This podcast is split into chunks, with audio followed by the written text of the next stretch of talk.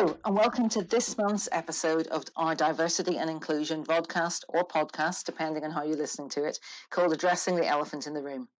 I'm Lindsay Bridges, and during this series, I'll be exploring DHL's supply chain UK and Ireland's journey on our D&I agenda, addressing a range of diversity topics through discussions with colleagues from around our DHL supply chain UK and Ireland business.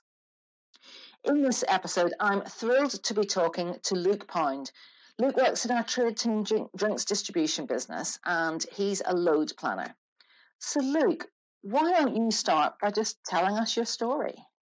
Yeah, so um, yeah, basically it's happened sort of. I had a motorbike accident 10 years ago now. Um, just drive, uh, riding home from work um, and uh, coming up to some traffic lights that they were green, just going through them, and uh, kid sort of uh, walked out in front of me with his push bike.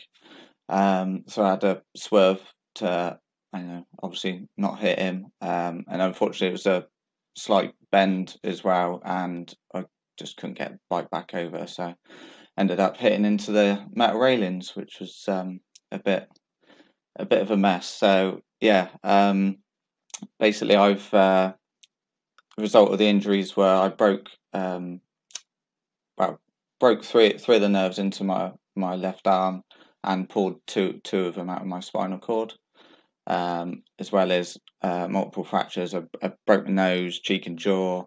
Um, broke my left forearm, and then also four to five um, metatarsals on my left foot. So, um, yeah, so I've done a reasonably good job on that, but it, it um, could have been a lot worse. Mm. And um, how long were you off work for with with those injuries? Um, so it was so when I had the accident, I was I was working for a uh, removals company, um, and then like the the day actually after my um, accident, I was starting to do my class two lorry license. So, um, so that sort of uh, put an end to all of that. Um, so I was in hospital for for three weeks, um, and then I was didn't get back to work for about um, was probably off for about eighteen months to two years. Um, the mo- wow, it was mainly one of the reasons was the um, fact it took me about sort of eight nine months to actually find a job where I've because I've always as soon as I left school I was always doing manual manual labour sort of work. So um, having to try and find somewhere that uh, to get into an office and I've never worked into an office or you know got any certificates for anything or uh, or whatever. So it's uh, that was um, quite difficult trying to trying to get back into work. And just tell us a little bit more for the people who are listening. Um, you know, your injuries you took a long time to recover, but you've you've lost the the use of your left arm. Is that right? Yeah. So basically, all I've got left at the moment is my bicep works. Um, mm-hmm. So that yeah, so that basically works. Um, I got no movement in my left hand. Um, my I've had I don't know how many operations, about eight operations in the last ten years with doing muscle grafts and moving tendons around and moving nerves around and things like that. So um, yeah, everything well, well right from day one it was always 50-50 of of what sort of progress I would get back in, in my arm and that. So it's always been um, just see, good having if uh, you know the surgeons have been um, amazing. So it's uh, things they can do now compared to sort of twenty years ago is is is quite amazing. So I'm grateful for the use I have have out of it. Um, it's more beneficial it being being there uh, with the limited use I have got. Um, so I can still use it in certain mm-hmm. aspects. So um, yeah, so it's it's got to look at the uh, positives from it. Got to look at the positive. You certainly seem to be very positive about it. So, tell me. So you came back to work after about eighteen months, two years. You you find an office job, but what sort of things did you have to think about from a work perspective? Uh, ended up just uh, working in a taxi company for for a little bit. Um, well, actually, I say a little bit. It was for about four years in the end. So, and then so once once I was in there, then it was um, just happy that I got a job um, and then it was thinking about uh, what the what I wanted to do for the future, and like with with the removals and sort of logistics side of that, I was then started looking at doing. Um, thought right, I sort of know the ins and outs, well, not the ins and outs of transport, but I've got a decent knowledge of it. So I think that was something to start looking into of, of moving over to. So you joined you joined our Tradeteam business as a load planner. Um, tell us because people won't know what that is. Why don't you tell us a little bit of what your job involves day to day and and what maybe adjustments you've had to make to be able to manage that? Yeah, so it's um, on the adjustment side. There's there's not much really. It is uh, there's certain things obviously with uh, doing the little shortcuts on on the keyboard of holding control down and trying to press things. So, uh, like on working on Excel was uh, a bit annoying. So I got a little little sort of uh, paperweight thing that I can just leave on a key, like on the control button or, or the shift button, or and then then I can do what do whatever. So yeah, um, on the adjustment side, there's um, not much is is uh, changed on that. But um, the load planning is it's mainly day to day. So what we call is uh, we plan day one for day three. So like on like on a Monday, we'll be planning for deliveries on a Wednesday. So it's uh, all the orders obviously coming in, and then we're just uh, planning them to to routes. Um, obviously being as efficient as possible with The thing with my disability is it's not noticeable so much. Mm-hmm. Um, so, and again, I don't. There's for me personally, I don't feel like there's there's much to adjust uh, for for what I need. So. Well, you um, are you right-handed by? Yeah, luckily. yeah. yeah, that that would have been a, a, bit bit more difficult, but yeah. So yeah, I was fortunate that um, yeah, I was right-handed to uh, start with, so that was uh, made things a little bit easier. Yeah. Yeah, no, I can imagine absolutely. So I know, um, Luke, outside of work, I know you're involved with um, with motorsports and with Team Brit Racing. Tell us a bit about about that. Yeah, so so basically the um, team is originally set up by um, our founder Dave, Dave Player. Um, come up with a crazy idea of uh, of an all disabled race team. Um, so mm-hmm. we've got people with uh, different disabilities that um, we all race together. So um, at the moment, we've got um, Bobby and Matty who are, um, autistic, so obviously they haven't got any physical disabilities. Um, and then we've got Aaron who's um, in a wheelchair, so he, he's uh, paraplegic, so he's uh, got no feeling obviously from his waist down. Um, and then so he, so he drives uh, like myself. I can only drive with, with my right arm.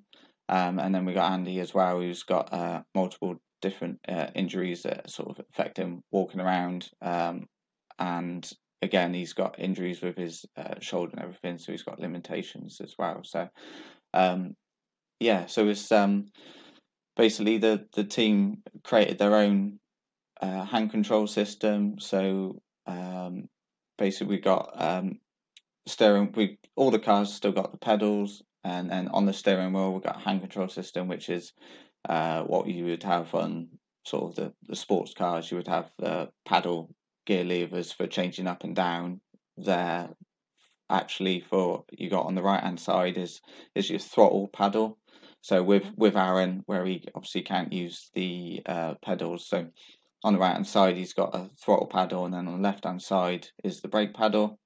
And then all we got on the front of the steering wheel on both sides is like a rocker switch, and then we can just change up and down gear with our thumb. So um, that's the thing. Like we, no matter our disability, whoever um, it is getting in the car can go off and drive it and race it. So um, yeah, it's uh, it's been a pretty it's amazing experience joining them and what they already started and, and where it's going. It's it's quite and for you, I mean, I guess, you know, you've already said just just after your accident, you should have done your HGV license and, and actually, you know, progress on a on a different sort of career path. So, um, and, and clearly you haven't been able to do that, and you've had to find a different way. But but does that mean you know is that what the the motorsport has done for you? Is it really sort of compensated for that? Is that is that kind of why you took it up?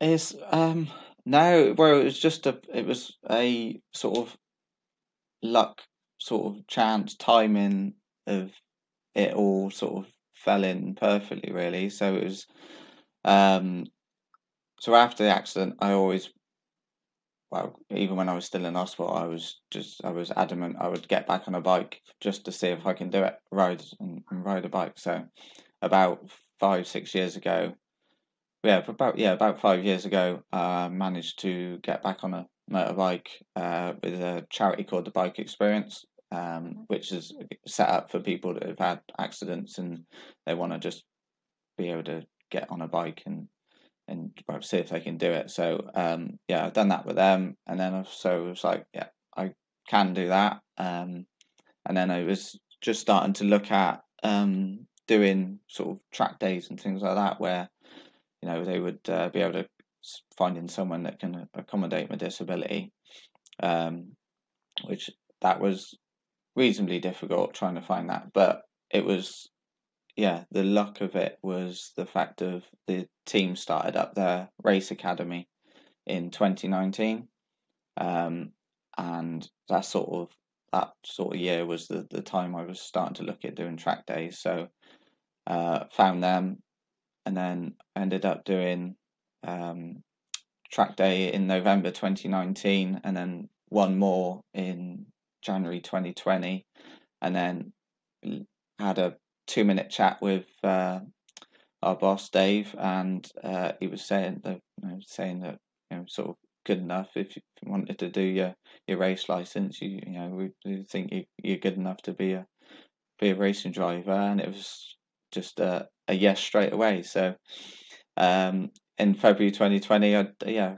I gained my race license, and uh, last year was the the first year I raced with the team, and it was actually was quite um, poignant today that we're doing this uh, podcast uh, because it was uh, it's just come up come up on my phone this morning uh, with a memory of that. It was my first race weekend was uh, was uh, a year ago today, so it was. so that's it, and that's incredible in, in terms of you know as you say you've you've managed to find a, a group that can accommodate your disability that allow you to do something that it sounds like you really love doing. Yeah, that's it. I've always grown up with uh, you know, watching motorsport. Um, sort of never never thought I would uh, end up actually becoming a racing driver, but the fact of it's a it's a weird one that I I wouldn't be a racing driver if I hadn't hadn't had the accident. I always thought it would be too difficult to actually get into it, which it's not. It's um, it's quite easy to actually get into it, but it's the whole staying in it. it is is, is the the more difficult side of it with uh, obviously trying to gain sponsors and and, and things like that to sort of uh, to to fund what you what you want to do in that it's amazing, isn't it, that they, you know, that the car can be adapted to to be suitable for anyone to be able to drive it. That's that's pretty incredible and pretty inspiring as well for for anyone listening to this who might think, you know, well, you know, what what can I do? How can I possibly carry on with things? Um, just goes to show, doesn't it? It's it's quite incredible what can be done these days. Yeah, that's it. It's um another thing. It's not on the electronic side. It's uh, quite technical, but it's quite a simple solution because it's it's just a an air compressor that you know they have it we have in the car that can then so like with Aaron using hand controls can modulate the accelerator and brake in that and it's um so on that side of it it's uh it's quite a simple thing that's been created to to get us racing. And that's the again as well it's um you know all the cars have got the same setup so you know when you come along to to the academy, uh, the academy polo that the team have got is um, jumping that, and you start learning everything with that with the same setup.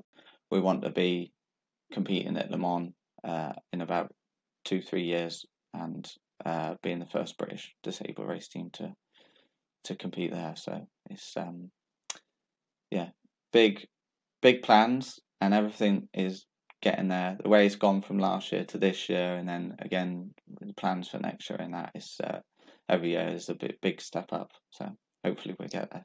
That's amazing. I mean, incredible aspirations in terms of what you want to get to, and it's really important, I think, to have that that vision and that goal. Tell me, there was something that you said earlier um, that you you worked with a charity to get back on on your motorbike again a number of years after your accident.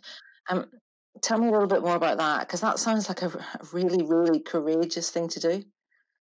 It was just the fact of wanting to see if I can just do it, um, and it's always, I think it was, it's always best to just quickly you if something you know something bad has happened like like this. I think it was always best to just get back out, do it, and see if you can do it rather than wait further down the line and keep deciding whether you do or don't want to do it. It's just uh, um, you, you can always overthink things, and I, um, you might as well. I think a lot of a lot of things in life is is either a yes or a no, and uh, a lot of people overthink things. And I would rather just yeah, just go and do it, try it, and if it doesn't work out, it doesn't work out. Simple as that. What a great message though around overthinking things. I think you're right. Um, there are times when we we ponder and we overthink them, and actually you're right. It's yes or no. Shall I do it or shall I not? But I think what what I hear from you is kind of that positivity coming through that that probably drives and encourages and inspires you to do things. Yeah, it's I've I've always been um, sort of happy-go-lucky guy, so it's um, always have tried to take the positive out of things. Um, there's again, you know, if again the whole thing of overthinking things is then starts you you can start putting yourself off doing something. So um, if you go with your gut feeling, I think that's the, the main thing with that. And then yeah, like I said, if if it don't work out, at least you tried, and you know, it's, it's that's that's about it really. You you know you've tried, it hasn't worked. Um, same with not you know whether you got a disability or not, you can't do everything. Um, you know, people are going to be better better than you at, at certain things, and you know, is is whether you want to actually, you know, just to see whether you can do it or um or not, and just yeah, just go for it. Yeah, it's it's giving it a go and finding your thing, really, isn't it? Yeah, that's it. It's um, yeah, you're never you're never really going to know until you actually try it. So it's um. Yeah. Let me bring us back to to work for a moment, if you if you don't mind. Um, I mean, you know, there'll be managers, HR folks, recruiters maybe listening in to, to our interview today. What advice would you have for them in terms of approaching people with disabilities when it comes to getting into the workplace? Yeah. Um, yeah, it's a different, like, from, from my point of view, I've always, I've never really thought about having a disability. So I've, I've always been quite blasé with I know when I was looking at trying to find work, um, I don't think it was the fact of my disability was having the uh, effect of not being able to get up, uh, you know, get back to work. It was more the fact of of coming from doing manual labor all the time and then coming into a, an office which is completely different where people were sort of more put off um, but that's is, is that's the thing of um, it's more the fact of whether you got a disability or not, people, everyone's different, and everyone's got their certain needs that they, you know, they would prefer or not, and it's um, just at least giving them a, a chance or an interview of of seeing what they're like. So I think what you're saying there is and we do some of this in our unconscious bias training and work actually. It's looking beyond what you necessarily see and actually trying to figure out the type of person that you're recruiting into the business. Or bringing in rather than just focusing on their skills or their or their sort of abilities because we can train train many things as well can't we? Yeah that's it. It's um that's what i said. Like i was i was never good at school. I was uh, i i found it extremely boring. I always found it difficult learning of being told or shown uh, shown things, whereas um, I actually it's so much easier for me to to learn and understand it while while I'm actually doing it. So that's it. Again, it's it's just yeah, people have got different ways that they you know they learn um, things they need. Uh, so yeah, whether they got a disability or not is um, yeah, everyone's different, and it's um, just giving that a chance. Absolutely, yeah. Look, it's been um, really inspiring, I think, from my point of view, to hear your your journey, your story, how actually you, you know, what happened to you has really changed the course of what you thought your life might be, both from a job and career perspective, but also from an, you know, from a hobby or from the motorsport perspective in terms of almost fulfilling some dreams that you had. Um, really incredible to to hear that. Maybe you can give us one sort of short closing closing message for everyone. Um, yeah. Okay. Um, yeah. Well, like I said before, is uh, just go for it. I mean, again, that the whole overthinking thing. I don't. Yeah, there's a lot of things in life where everything's sort of yeah, it's 50-50. Majority of things is is either a yes or a no. Um, and at the end of the day, if you're say no to it, you you could potentially just reg- regret that later down in, in life and that. So whether it's a job or trying a different hobby out or you know going out and getting your racing license is um, that's the thing with, with us with with the racing side of things is you're not going to become a racing driver unless you got that racing license. So you can just go for it, and then you've got it, and then you can start looking further down the line of of, of where you want to go. So um, yeah, that's it. Is uh, just go go out there and end life with no regrets. I think is the is the best best way to to look at it. Look, you're an amazing example of somebody who's who's picked themselves up, who's got such a positive attitude in terms of go for it, don't let things get in your way, of of trying it out. And if it doesn't work, it doesn't work. But actually, just taking those chances, and you've you've got, you've shown an incredible amount of resilience and, and passion in terms of just living life and, and living in the moment. I'm I'm really in awe of that. No, no, thank you. It's uh, it's been a pleasure doing this. So uh, yeah, but um, it's been good having a chat, and uh, yeah, hopefully that you know some people watch this and they uh, sort of do change their mind on on certain things that they've been putting off for a while. So. I think that's a great a great way to end it. Hopefully, you can inspire some people to to take that chance or say yes to that thing that was in their mind that they were maybe overthinking, as you've just said. Yeah. So, thank you, Luke. Thank you for your time today, and thank you to everybody listening. Uh, that's it for today watch out for our next episode. And in the next episode, I'm going to be talking a little bit more about the subjects of race and ethnicity. And as ever, you can watch us on YouTube, you can listen to us on Spotify or iTunes. Thank you very much.